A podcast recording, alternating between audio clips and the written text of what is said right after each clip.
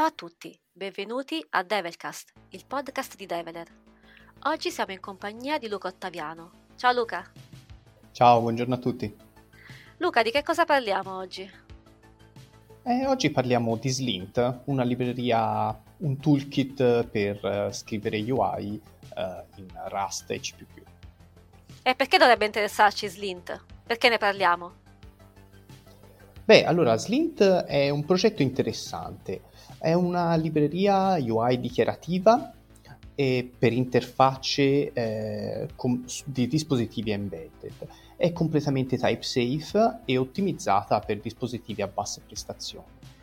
E quindi, diciamo, questo al- ai miei occhi di sviluppatore embedded GUI la rende decisamente interessante.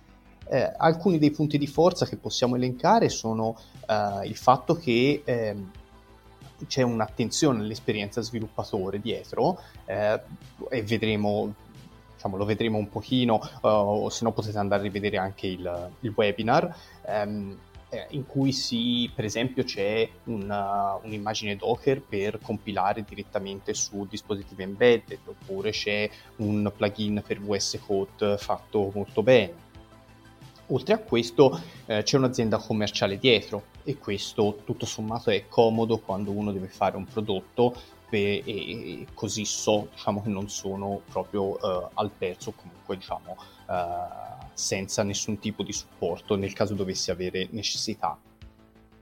È ispirato a Qt Quick e secondo me questo è un punto di forza perché è veramente un linguaggio comodo da utilizzare e eh, Slint migliora i lati negativi di Qt Quick eh, in, alcuni, in, alcuni, punti un po' più critici come ad esempio rende più semplice il refactoring proprio perché è, è, molto, è molto type safe. E infine, se vogliamo concludere con una battuta, eh, è, è, un toolkit utilizzabile con Rust. Io sono un po', venendo da C++, sono un po' innamorato di Rust per tutte le garanzie di... Eh, uh, di memory safety che ha e questo qui effettivamente, Slint effettivamente è il primo toolkit che ho visto che eh, sia eh, possibile utilizzare effettivamente, effettivamente con Rust. Ora, eh, sto scrivendo per l'appunto nei, uh, in, questi, in, questi, in queste settimane, sto scrivendo una serie di articoli sul blog di Develer eh, che riguardano le alternative a Slint e quindi queste qui le potete andare a leggere e direi che le principali sono Qt, eh, Flutter o LVGL o, o anche GTK. Uh, eh, per i pro e contro servirebbero, diciamo, servirebbero delle, delle, puntate apposta, però ecco vi invito ad andare a vedere eh, i, i vari blog post.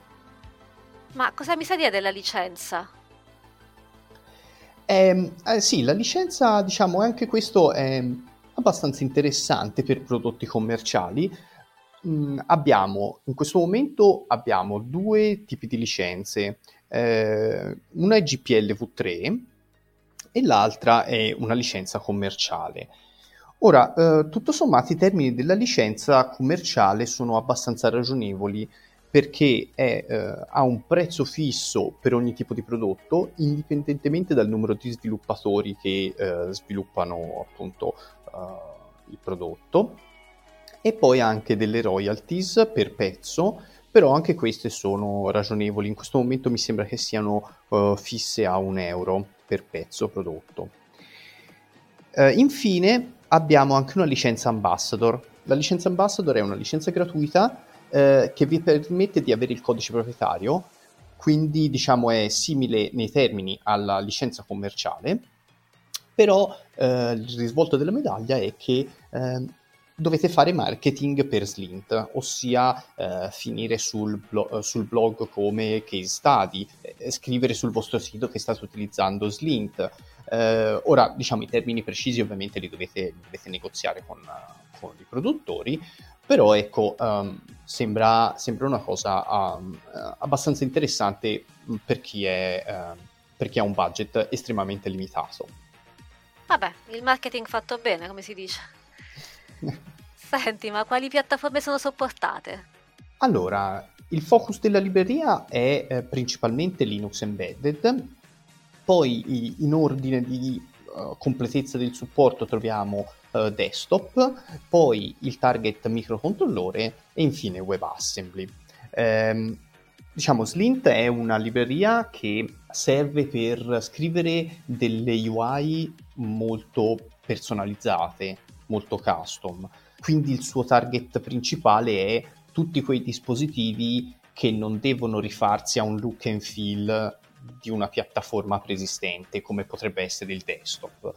Eh, serve per creare mh, appunto UI personalizzate come possono essere i prodotti Linux embedded o a microcontrollore. Ad oggi eh, il target desktop è eh, supportato però ecco, se volete un look and feel della piattaforma dovete utilizzare un backend, il, il backend di rendering basato su Qt e ovviamente questa cosa qui non è particolarmente, particolarmente utile perché se, se, dovete fare un'applicazione desktop e dovete utilizzare il backend Qt, utilizzate Qt direttamente, ecco, diciamo. Però nel caso in cui uh, voi abbiate un'applicazione Linux embedded che volete far funzionare anche sul desktop, ecco questa, questa è un'opzione fattibile. Eh, devo dirvi anche un'altra cosa che eh, non è presente in, nessun, in, nessuna forma il target mobile, cioè quindi se volete poi portare la vostra applicazione su, su piattaforme mobile, quindi iOS o Android, questa cosa non è possibile, non è nella roadmap ad oggi, eh, quindi ecco, eh, magari poi potete pagare voi il porting per queste piattaforme, però ecco, ehm, non, non, è possibile averlo, eh, non è proprio nel, il focus di questo, di questo framework adesso.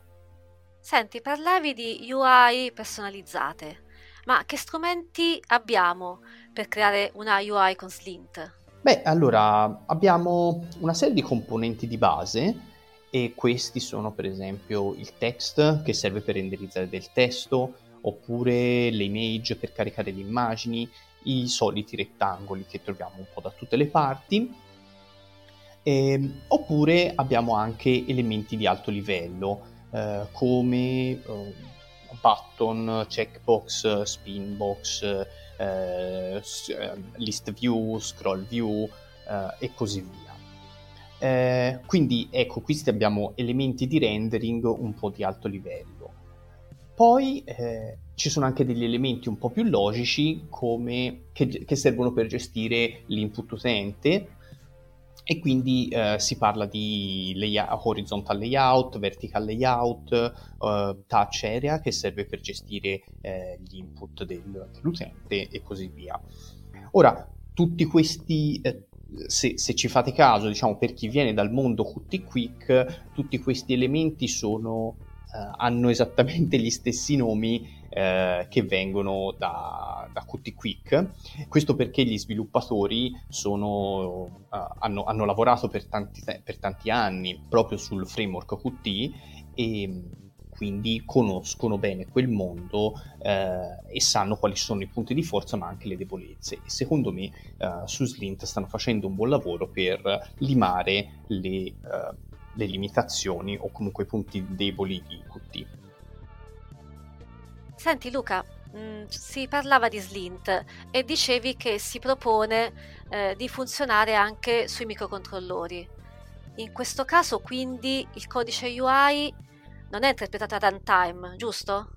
Esatto, uh, tutto il codice della UI è compilato ahead of time, quindi uh, durante il passo di compilazione. Ora, uh, magari poi di questa, questa, parte qui magari ve la potete andare a rivedere sul video del webinar, però diciamo in due parole eh, quello che voi dovete fare è scrivere il vostro file slint questo file slint sarebbe la, defi- la descrizione della vostra UI. Da questo eh, a, a, compile time eh, questo file viene trasformato in codice, um, in codice Rust e quindi diciamo in codice nativo e uh, effettivamente questo codice nativo è quello che poi viene eseguito ok uh, c'è una piccola parte di runtime uh, lo slint runtime che serve per gestire um, le property, i modelli, eh, timer, eh, insomma tutto quello che fa parte, cioè diciamo c'è un main loop che eh, poi si occupa di eh, ricalcolare appunto i property binding, ehm, eh, i property binding se ehm, è quello su cui vengono schedulati gli update ai modelli e alle property che vengono dal backend C++ o Rust che voi scrivete e oltre a fare questa, questo calcolo il runtime è quello che poi appunto schedula anche il, il paint o comunque il, il render sul display.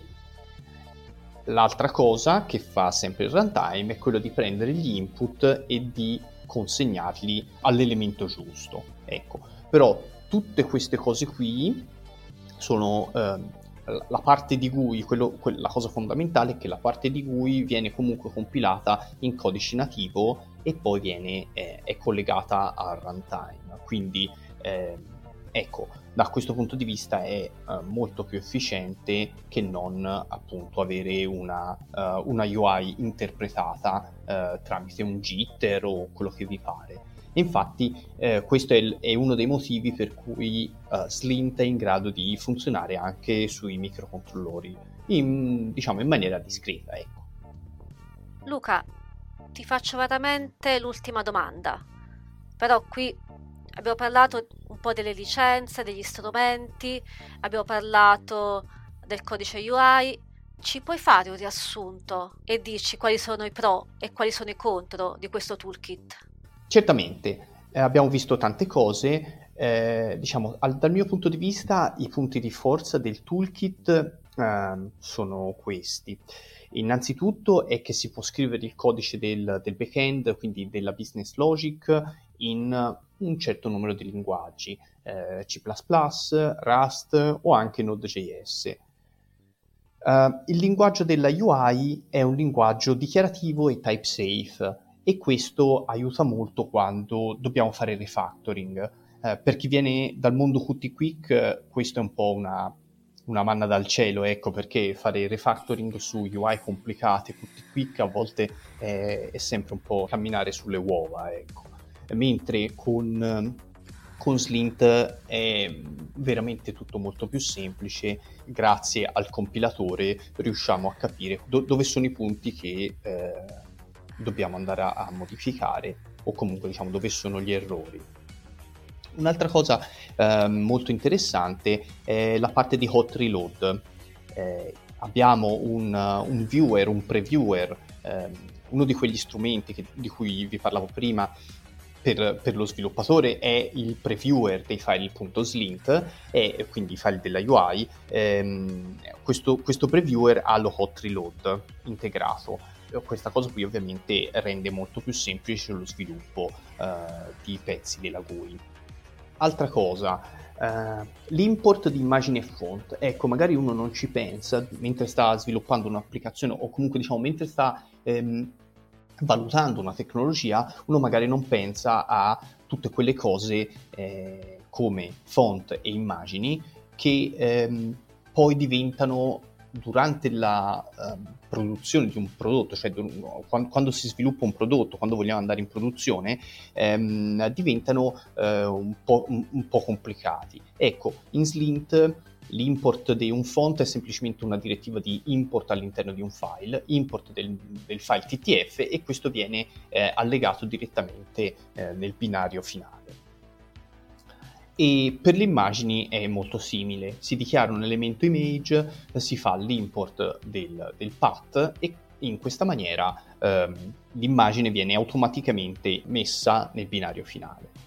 E infine, come, come vi dicevo, l'attenzione all'esperienza sviluppatore mi fa molto ben sperare per questo toolkit.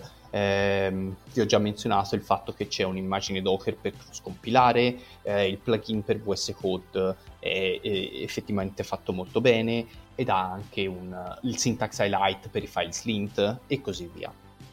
Ora, queste qui secondo me sono i maggiori punti di forza del toolkit.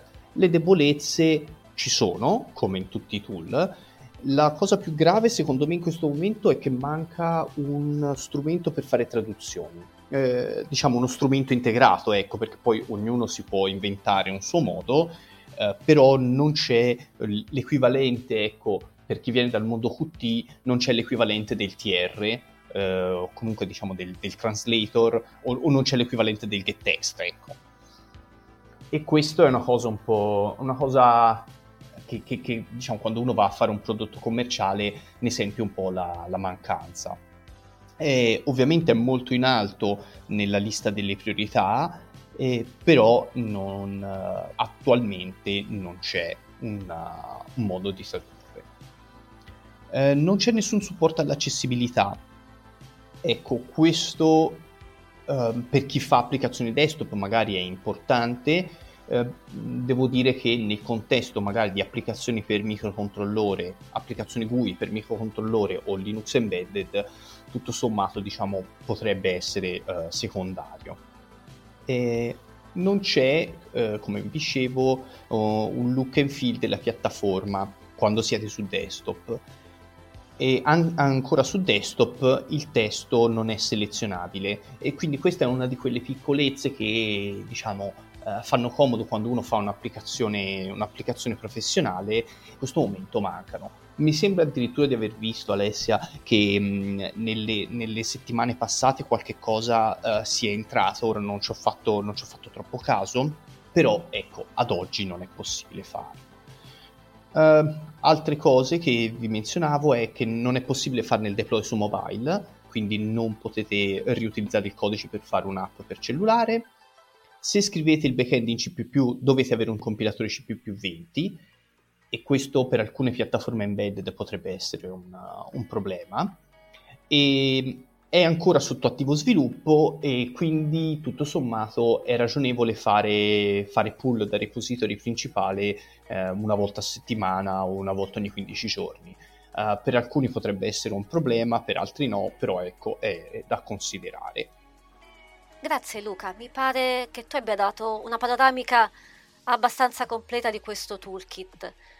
Io ricordo a tutti quanti, come ha già detto Luca, che c'è comunque il video del webinar che Luca ha tenuto sul canale YouTube di Develer dove sono tutte quante le slide, sicuramente Luca approfondisce ancora meglio l'argomento rispetto a come si può fare in un podcast, magari qui siamo un pochino ridotti, un pochino meno facile parlarne, no Luca? Eh sì, soprattutto per alcune parti tecniche avere, avere supporto visivo aiuta.